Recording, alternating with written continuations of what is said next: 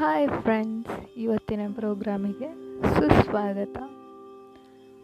ನಿಮಗೆಲ್ರಿಗೂ ಗೊತ್ತಿದೆ, ಗೊತ್ತಿರೋ ವಿಷಯನೇ ಇದು. ಯೋಗ ಅಂದರೆ ಎಲ್ರಿಗೂ ಸಾಧಾರಣವಾಗಿ ಗೊತ್ತಿರುತ್ತೆ. ಹೌದು ತಾನೇ. ಯೋಗ ಅಂದರೆ ಮೈ ಬೆಂಡ್ ಮಾಡೋದು, ಮೈ ಕೈ ಮುರಿಯೋ ಥರ ಮಾಡೋದು, ಅಂದರೆ ಅದಕ್ಕೆ ಯೋಗ ಅನ್ನೋದು ಅಲ್ವಾ? ನಿಮ್ಮ ದೃಷ್ಟಿಕೋನದಿಂದ ಯೋಗ ಅಂದರೆ ಹಾಗೆ. ಬಟ್ ಯೋಗ ಅಂದರೆ ಹಾಗಲ್ಲ ಜನರೇ. ಯೋಗ ಅಂದರೆ ಏನು ಗೊತ್ತಾ? ಹೇಳ್ತಾನೆ ಕೇಳಿ. ಯೋಗ ಅಂದರೆ ಬೇರೆ ಬೇರೆ ರೀತಿಯಾಗಿದೆ. ಗೊತ್ತಾ? ಯೋಗದ ಎರಡು ಶಾಲೆಗಳಿವೆ. ಯೋಗ ಅಂದರೆ ಏನು ಗೊತ್ತಾ? ಯುಜ್ ಅಂತ ಯೂನಿಯನ್ ಅಂತ. ಮನಸ್ಸು ಮತ್ತು ಮೈಂಡಿಗೆ ಕನೆಕ್ಷನ್ ಫಾರ್ಮ್ ಮಾಡೋದು. ಎಲ್ಲರಿಗೂ ಸಾಧ್ಯ ಅಲ್ಲ ಇದು.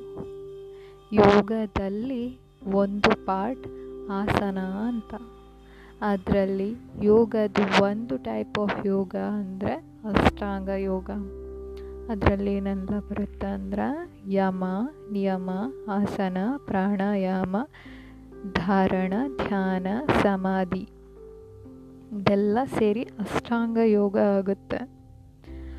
ಯಮ ಅಂದರೆ ರೂಲ್ಸ್ ಆ್ಯಂಡ್ ರೆಗ್ಯುಲೇಷನ್ ನಿಯಮ ಅಂದರೆ ನಮ್ಮ ಸ್ವಚ್ಛತೆಯನ್ನು ಕಾಪಾಡಿಕೊಳ್ಳೋದು ಅಂತ. ಆಸನ. ಆಸನದಿಂದ ನಮ್ಮ ಬಾಡಿಯನ್ನು ಮತ್ತು ಮೈಂಡನ್ನು ಕಂಟ್ರೋಲ್ ಮಾಡೋದು. ನಮ್ಮ ಬಾಡಿಯನ್ನು ಕಂಟ್ರೋಲ್ ಮಾಡಿದರೆ ಮೈಂಡ್ ಆಟೋಮೆಟಿಕಲಿ ಕಂಟ್ರೋಲಿಗೆ ಬರುತ್ತೆ. ಮತ್ತು ನೆಕ್ಸ್ಟ್ ನಮ್ಮ ಮೈಂಡನ್ನು ಕಂಟ್ರೋಲ್ ಮಾಡಿದ ನಂತರ ನೆಕ್ಸ್ಟ್ ಸ್ಟೇಜ್ ನಾವು ಪ್ರಾಣಾಯಾಮ ಮಾಡ್ಬೋದು. ಪ್ರಾಣಾಯಾಮ ಮಾಡೋದ್ರಿಂದ ನಮ್ಮ ಧ್ಯಾನ, ಧ್ಯಾನಕ್ಕೆ ಹೋಗುವ ಸ್ಟೇಜಿಗೆ ಒಳ್ಳೆಯದಾಗುತ್ತೆ.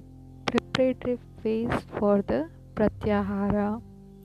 ಪ್ರತ್ಯಾಹಾರ ಒನ್ ಪಾಯಿಂಟೆಡ್ ಅವೇರ್ನೆಸ್ಸನ್ನು ಡೆವಲಪ್ ಮಾಡಲಿಕ್ಕೆ ಪ್ರಾಣಾಯಾಮ ಮಾಡಬೇಕು. ಪ್ರತ್ಯಾಹಾರ ಅಂದರೆ ನಮಗೆ ಹೊರಗೆ ಏನಾಗ್ತಿದೆ ಅಂತ ಗೊತ್ತಾಗಲ್ಲ. ಜಸ್ಟ್ ನಾವು ಹೊರ ಹೊರಗಿಂದ ನಮ್ಮ ಧ್ಯಾನವನ್ನೆಲ್ಲ ವಿಡ್ರಾವಲ್ ಮಾಡೋದು ಅಂತ ಒಳಗೆಗೆ. ನಮ್ಮ ಮನಸ್ಸಿನತ್ತ. ಮತ್ತು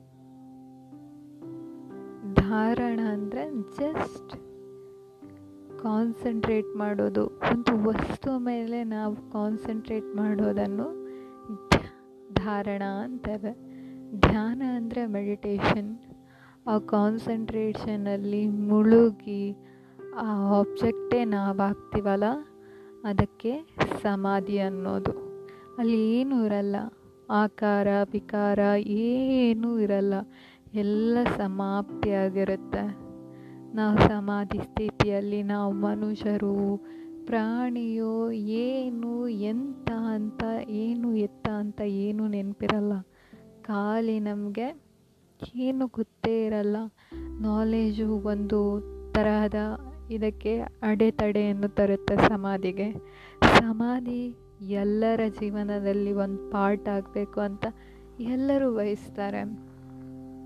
ಆದರೆ ಇತ್ತೀಚಿನ ಜೀವನದಲ್ಲಿ ನಾವು ಸಣ್ಣ ಪುಟ್ಟ ವಸ್ತುಗಳಿಗೆ ಆಸೆ, ಆಕಾಂಕ್ಷೆ ಎಲ್ಲ ಇಟ್ಕೊಂಡು ಈ ಒಂದು ಚೆನ್ನಾಗಿರೋ ಪಾತನ್ನು ಮರಿತಿದ್ದೇವೆ.